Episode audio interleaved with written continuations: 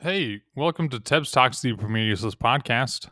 If you want to check out more of the things I do, head to jasontebs.com. Hey, what is up, everybody? It is Tebs Talks, the Premier Useless podcast. I'm your host, as always, Jason Tebs, and yesterday was Father's Day. Fun day. Started off Formula One race. My favorite driver, Max Verstappen, won, so that was great. But today I just want to talk about dad. My dad he's a pretty cool guy. Mike Tebs, he's been on this podcast a time or two. Uh, the Mike Tebs minutes, as we would call them. So if you, if you go back in the archives, you can hear some of his wisdom, his knowledge that he has graced upon us in previous episodes of this podcast. But I want to start off summing up my dad in like the best way I can.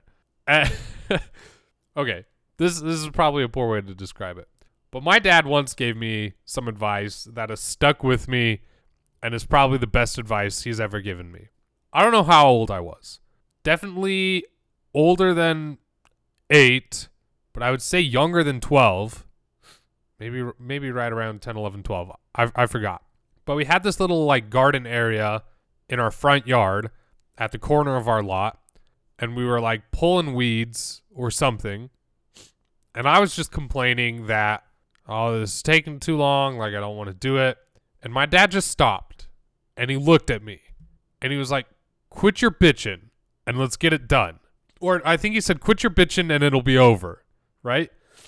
And I was a young kid that came from an LDS family. So it's not like we swore all that much. So that was just kind of shocking. Like, oh my gosh, my dad just swore at me, said, quit your bitching and it'll be done. And it, it stuck with me I think it stuck with me because the initial thought. But as I've grown older, I'm like, dang, that was some great advice. Like we had a job that we had to get done. We had to pull these weeds. It's not like we could just not do the job. The job had to be done. I was the one that had to do the job. So I could either just buckle down and do it and get it over with and not have to do it anymore. But if I sat there and complained, it would get drawn out and it would be just more miserable.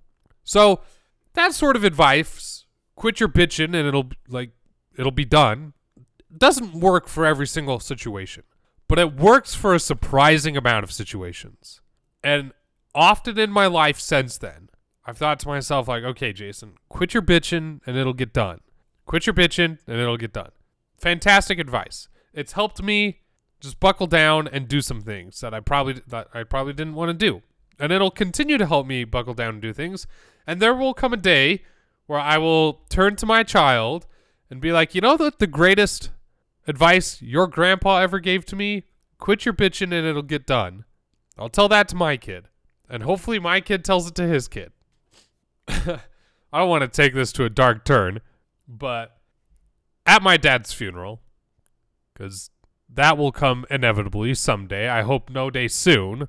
I hope many, many years from now. But at my dad's funeral, I would imagine I am going to get up and say some words, and I will. I will start out. The best advice my dad ever gave to me was quit your bitching and it'll get done, because that's that's just the type of guy Mike Tebs is. He's like, look, we got to get it done. Like we got to put in the work. We got to we got to do it. I think that a little bit is instilled from, you know, the ranching, cowboy wrangling, house building grandpa that I had. So his father you know, part of that probably came from him. My grandparents were not well off in the slightest. So part of it was like my dad's like, "Hey, I got to get it done." A story and I might tell this slightly incorrectly, but my dad was on his mission for the Church of Jesus Christ of Latter-day Saints. I don't know exactly how long he was out for, but my grandpa calls him and he's like, "Hey, we're out of money. Like we can't afford to pay for this mission anymore. You got to figure it out." I don't know how all my dad figured it out and paid for the remainder of his mission. But like my my dad got it taken care of. He he figured out a way. The other really great advice my dad gave me, and I mentioned it in the last episode I just did, is you know, at, at your job, move as high as you can, as fast as you can, or really in any position. Like, put your name on the table, put your name in the hat, put your name out there nothing's going to be handed to you in this life. And I think my dad really tried to instill that in me and my sister. Like, hey, I'm now that we like are older, he's like, hey, you know, now that you actually understand life, he's a little more willing to just like treat us. But it wasn't he he didn't treat us until we like understood just basic concepts of life. Like, hey, we're not going to get handouts. Another fantastic thing that my dad did, and I think he learned about it when my sister got married was you know, my sister gets married and he's like, "Hey, their marriage is theirs and they need to make their own decisions. It's not his place to like decide everything for them. And his input isn't needed all the time. So when I get married, he's like, "Hey, I learned this when your sister got married, and I feel like I've been able to practice it and apply it through these couple years. So now that you're getting married, he was talking to me. He's like, "So now that you're getting married, like this is just how it's going to be." He's like, "Look, you got to make your own decisions with your spouse. It is your marriage. You figure it out. I'm not going to give my input unless asked." He's like, "I'm more than happy to give my input." I'll, I'll be more than willing to help you guys figure th- some things out and talk about some things, but I'm not going to insert myself into anything, which is fantastic because there are there are people I know where their parents are like wedging their way into almost every single decision, every single little thing. It's like, wow, does your parent always have to be involved? Like, is your parent always putting in their two cents on every little thing about your marriage or every little decision that you make? So my dad, he's like, look, it's your marriage. It's not mine. You figure it out. If you if you want my opinion, come ask. I'll give it to you then. But which that's really freeing as one an adult, and then two, especially like a married adult, is I uh, that uh, that autonomy and that freedom where it's like, yeah, no, this really is me and my spouse. It is us. It is our decisions. It is our life, and we will make it. We will figure it out. But we always have someone that will be willing to give advice or, you know, help give a lending hand if needed. But, like, we'll petition for that help or that advice. And it's worked out incredibly well for me and my wife, my sister, and her husband. My dad is still the number one person in my life that I will, like, go to for advice. If I am unsure about anything, if I just need a second opinion on different things, like I go to my dad. The guy's got 35 years of experience on me. One, uh, he has a lot more means than I do. And three, like, and most importantly, I just think he's generally a smart guy that can navigate most situations. Like, especially when it comes to jobs and careers, he's getting close to retiring, right? He's he's experienced that corporate life. He's experienced working his way through a company. He's experienced managing people, having to hire, fire. He's experienced having to work with employers and employees and coworkers.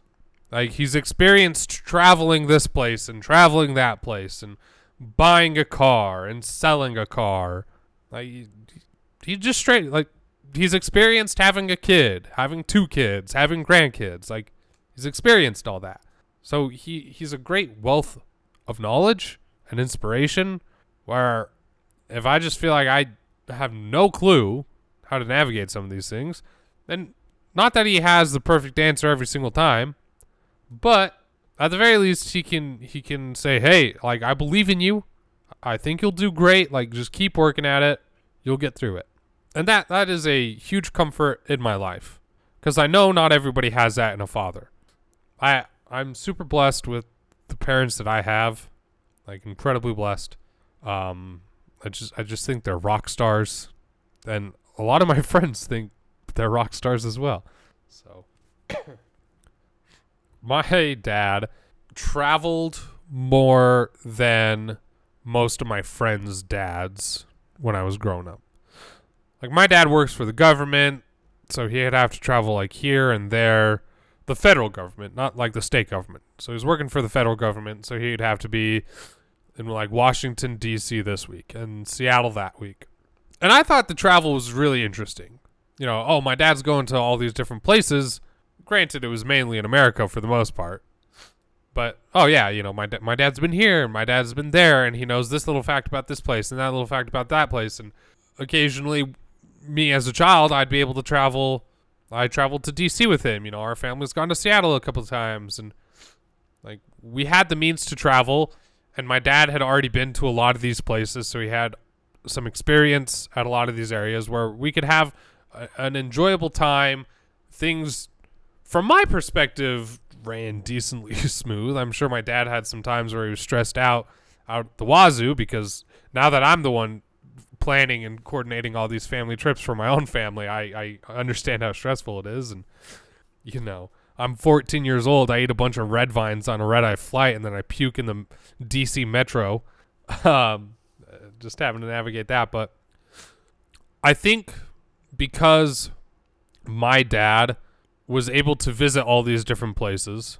He saw a little bit of the culture of all these different places, and then especially when he took me and my sister to all a, a good amount of places, we got to have just those experiences seeing different parts of at least again the United States. Now, I definitely wasn't the most seasoned traveler out of my friends. Um, I didn't go to as many unique and different places as some of them, but when you can see the world and see different people and see different experiences, like you understand a lot more, especially growing up in Utah, because Utah is so monoculture with the Church of Jesus Christ of Latter Day Saints. It's it's incredibly monoculture. I mean, it, it's getting more various types of cultures as time goes on, but the core of it is still a monoculture. I'm just I'm grateful for the opportunities that my dad has given me to experience XYZ and go here, there, and anywhere. It, it was always neat to be like, oh, you know, dad went this and now he has this fun fact. Dad went here and now we're going to go there later. It's also funny where my dad would be like, because my dad works for the federal government. He uh, manages a bunch of people that are technicians for a bunch of equipment. Long story short, so we'd be places and it'd be like, hey, that's that piece of equipment that we use. You'd be flying and it'd be like, hey, if, if you look down right there, you know, we got some equipment over here. Uh, or we're driving on the freeway and he's like, hey, if if you look up this canyon, you'll have like a two second window where you'll see this piece of equipment. Um, there's a place right by where we grew up. It's called Francis Peak, and he would always joke. It looks like two golf balls on top of the mountain, and he'd always joke like, "Hey, I own the golf ball on the left." I think it was the left. And I'd be like, "What? You own the golf ball?" And he's like, "Well, I oversee that golf ball." So I, that was always a funny joke. Like, yeah, my dad owns the golf ball on the left. And then I'd tell people like, "Hey, you know that golf ball up there? My dad owns it." And they'd be like, "What?" And I'd be like, "Well, I mean, he oversees that golf ball, but it's funny to say that he owns it." The last thing I kind of want to say, and this might sound super sad, well, is my dad gave me what some might call a, a pretty privileged childhood where you know, we were definitely financially stable.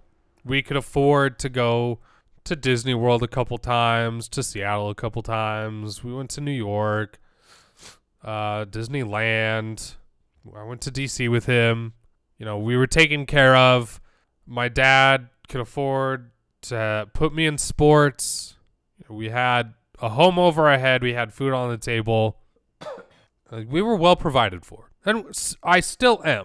I still am very benefited by the work that my dad has done in his life.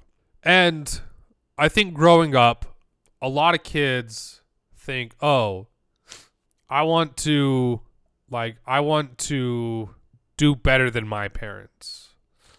Like, I want, like, okay, my parents make this much. I want to make that much. My parents have this kind of st- lifestyle. I want to have a lifestyle a step above that. And for the longest time, I was like, you know, probably until I was in high school, I was like, yeah, you know, I'm I'm gonna have more, I guess you could say, worldly success than my dad. Like, I'll make more money.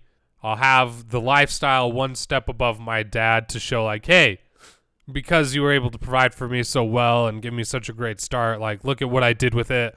You know, aren't you proud of me? I can now give my kids the same, if not better, than you gave me. Like, uh, make you proud in that sort of aspect. And and it's a very worldly view. It's a very worldly desire. And it's very little to do with what actually matters in life. But I wanted that. Now that I'm 26 and I have my own child and I've learned more about the world, I fear that I will never get close to what my dad was able to provide for me. I feel like I'll never get a I'll never get close to being able to provide for my son and heaven forbid if, you know, we have more children, the experiences and the financial stability that my dad provided for me and my family. And that is part of a way larger conversation uh, just about the ed- economics of the world today and the wage gap, XYZ. People aren't making as much compared to inflation, whatever. It's it's a larger conversation. It's not my fault. It's not my dad's fault. It's not my kid's fault. I again, I still had a very privileged upbringing, and I'm still in a very privileged position. But you know, I'm sure my dad would be like, "Hey, one, you're doing fine. Like you're doing okay, dude." And two, my dad would be like, "I am very proud of you because, you know, you love your family and you're working hard for them and you're like you're doing your best. Like you're putting in the work to do your best to provide as best as you can." He's like, "You don't he'll probably say you don't need to be making as much as I do." And the other piece of advice, the key piece of advice is he's like, I'm he'd probably be like, I'm 35 years older than you. You are just starting your career. I am just ending mine. That's a very apples to oranges comparison. And he always likes to say, Boy, when I was your age, I was just trying to pull my head out of my ass. He's like, You are you have way more of a head start.